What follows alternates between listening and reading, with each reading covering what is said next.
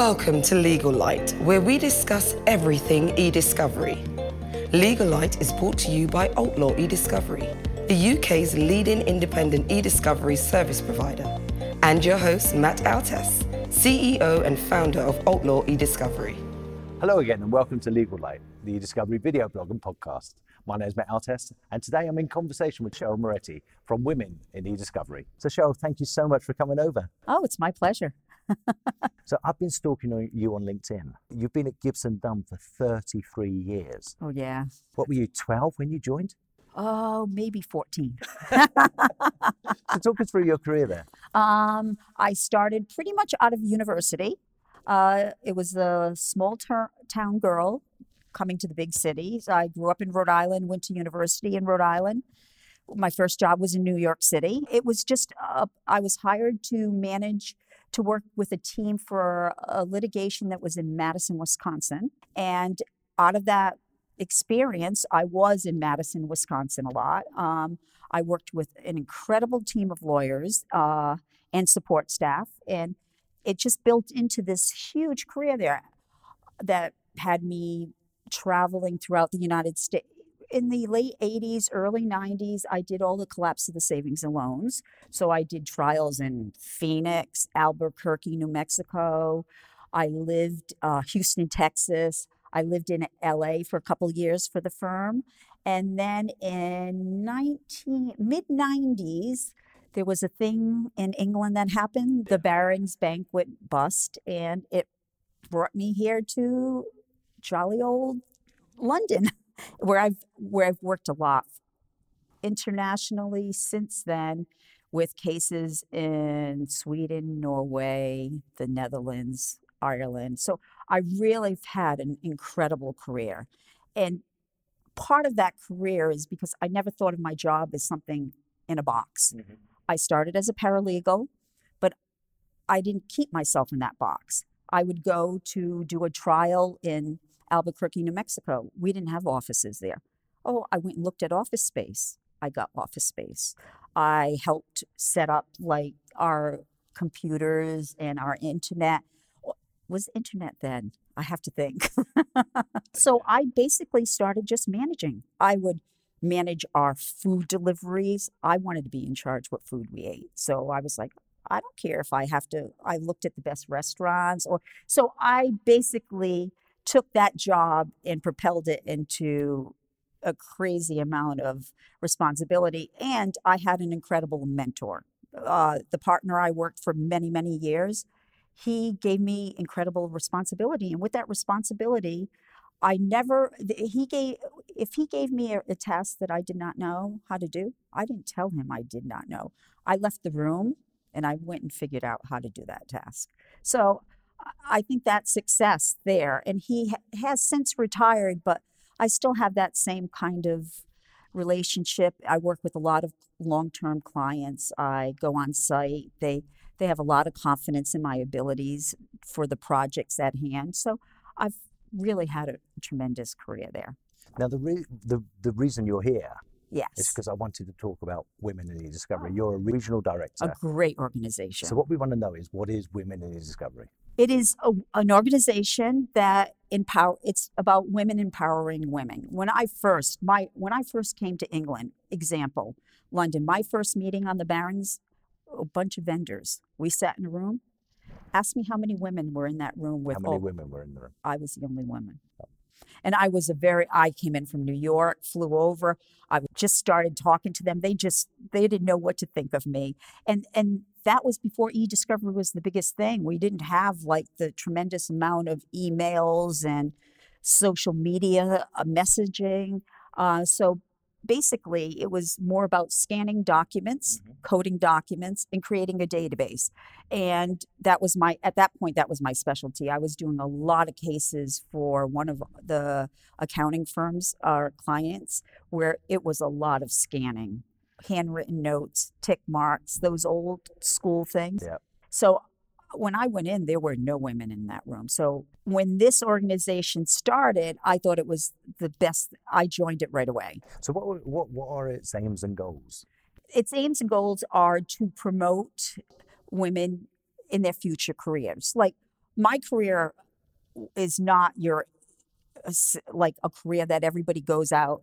People become paralegals, but we basically get together for educational, social, a bunch of events, and we promote each other. We just sit there. We have great panels, luncheons, dinner panels. It's just, we just get together and talk about, it could be personal growth, networking, educational, all those fun stuff. But it's all just the women. We just help each other. So when and where did it start? It started in 2007, but there were three founders, three women. I met one of the founding members at ILTA and got introduced to her. And she says, oh, I just started this women's group. It's all for, and at that time, even in New York City, it was a predominantly male organization. And I went to an ACEDS luncheon recently, and there was still a lot of men sitting around that round table discussion. But there were a lot of women. There was more women than at the beginning. And they just started. And early on, I think it was more of us getting together, like you and me people. Some of my best personal and professional relationships have come out of the Women in eDiscovery group. So were you there right at the beginning? I think I joined, I would say, maybe if it wasn't 2000, it was already in existence at this point. I think I joined maybe 2008. And those early on meetings were more social. Like we didn't have they're more formal now, panels, educational. We would sit and talk about what's going on in the industry. If I didn't know what, like I told you, if I didn't know what to do or something, I would call one of the women on my group, or actually some of my friends who are my vendors that I've worked with for many years. So what was a membership like back then? How many members did you have? The New York chapter was probably, I would say we would have 20 women at meetings, small. Now you have close to, maybe we have close to 50. At our meetings, so it's grown tremendously. Social events are over 100, so, and charity events. And it's split into chapters? Yes. There are 30 chapters, and we have two international chapters, London and Toronto, which have been very successful. It's a bit like the Hells Angels. Hells Angels. I don't know, I never belonged to that one. So you're currently taking care of the northeastern area. Yes. Which chapters does that encompass? I manage and oversee Boston, New York, Philadelphia, Pittsburgh. We are trying to reactivate the Hartford, Connecticut chapter. And I also oversee Toronto and London at this point. And what are your responsibilities within those chapters? I basically have monthly calls with each chapter or emails where I say, hi, what's going on? They send me all their events, what meetings they are. I make sure that they are adhering to the policies and procedures of the organization. I'm a go-between. I am the one who takes anything that needs to go to the executive directors. So they basically come to me first with any concerns or issues that they have within their chapters. I also oversee the elections process for the board members and make sure the new board comes on board and the old board, like that transition period goes well. I try to attend some of the events and meet the members. So I just manage that whole group of chapters. So it's a lot bigger than just having one chapter. Right. It's a lot of work. But you were instrumental in setting up this London one, weren't you? I was on the initial board for the first year that the London chapter was in existence. It is now in its second year and still going strong with great meetings, educational, social, charity. It's still growing, and there are a lot of women, especially I noticed in London at these meetings, are young women coming there. They are leaving university with forensic degrees coming. They would think, who would think they could go work in a law firm, but they're coming to work for law firms, for vendors, and there are women going to school for science and engineering and forensics technology. It's great. So that's a big change from when you started this London chapter. Yes. No, at the beginning I saw that there were a lot of young women interested. Yeah. That's why this chapter came on strong. There were a lot of women young from university in that first couple. There's three meetings that you kind of set up a chapter with, and those three meetings I saw a lot of enthusiasm, and it's propelled through all our meetings. When I was on the board, our meetings would draw like 45 to 50 women. And our social events, we had a quiz night for charity, and we had over 100. We could barely fit at the space that we had at a pub. That's how many.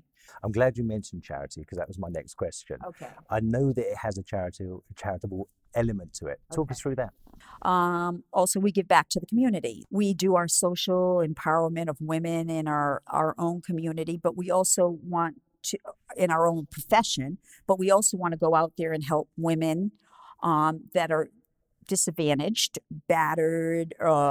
We do great charities. Here we did one for a charity for battered women. We raised money for Toys for Tots. At Christmas, we collected toys. We collected slightly used clothes for women trying to re-enter the workforce. There are great charities. In New York, we just had a fantastic event, summer event, which was hosted on a rooftop in Manhattan, sponsored by a vendor. And we raised over $3,500 for one of the charities mentoring women, first steps, getting back into the workforce. So I love that charity. We also, in New York, volunteer at a soup kitchen once a month to serve the homeless meals. So the charity part is a big part that I like. And I also like the other parts of it. This year, we had our first national conference in Austin, sold out. Over 250 women attended. It was all about personal growth. It was knowledge, renew, and networking. So it was a lot of fun. 2 days in Austin, Texas was a lot of fun. Fantastic. So are you going to be at Legal Tech this year? Yes, I am. Will you talk to us again at Legal Tech? Yes, maybe. I think we've got Beth booked. I think Beth is going to come on and talk about that. So we get you both on again. Yeah. So we come to this part of our show where we ask, did you know? And what this is you're going to share with the rest of the world something that they may not know about Cheryl Moretti. Okay. So Cheryl, did you know that Cheryl Moretti? I was on a plane ride to Los Angeles from Chicago, and our plane was held up for a passenger that was late. And he comes onto the plane, and I notice him, and I look, and I'm like, I know that guy. And then I was up front, and he had to go to the first seat of coach. And I'm like, oh, he must not be somebody that famous because he's going to coach. But he had no room for his overhead bag, so he put it in my right above me. He sits down, and then as the plane takes off, we get in the air, because I didn't know who it was. I just knew he was somebody. I go into the overhead, and I went to move his bag, and it had a Hertz gold label that said OJ Simpson. Oh, wow. I said, holy wow, that's OJ Simpson. I said, but the kicker of the story is it was a flight from Chicago to LA, and he was actually on his way back to LA because his wife had just been murdered the night before. So at that point, I didn't know the whole story, that he had just flown out to Chicago and was turning back. So basically, I was on that flight where he was returning to his crime or his scene. Did he still have the gloves on? No gloves, but my fingerprints were all over his luggage. I'm going to throw a curveball to you now. Okay. I also heard that your husband was on a famous cookery show here, Come Dine with Me. Yes. Is that right? Yes, he was. He won, didn't he? He won. He showed the English how to do a proper American-Canadian barbecue. I had to throw Canadian because he's Canadian, and he would be pissed if I said just American. He did. It was a really funny show. If it ever comes out on reruns, catch it. Cheryl, thank you so much for coming in. It's been an absolute pleasure. It was. We'll see you in New York in February. I will. Legal Lite was brought to you by AltLaw eDiscovery, the UK's leading independent e-discovery service provider. If you enjoy this podcast, don't forget to like, comment and share, and please leave us a review. For more information on our products and services, visit www.altlaw.co.uk. That's www.altlaw.co.uk.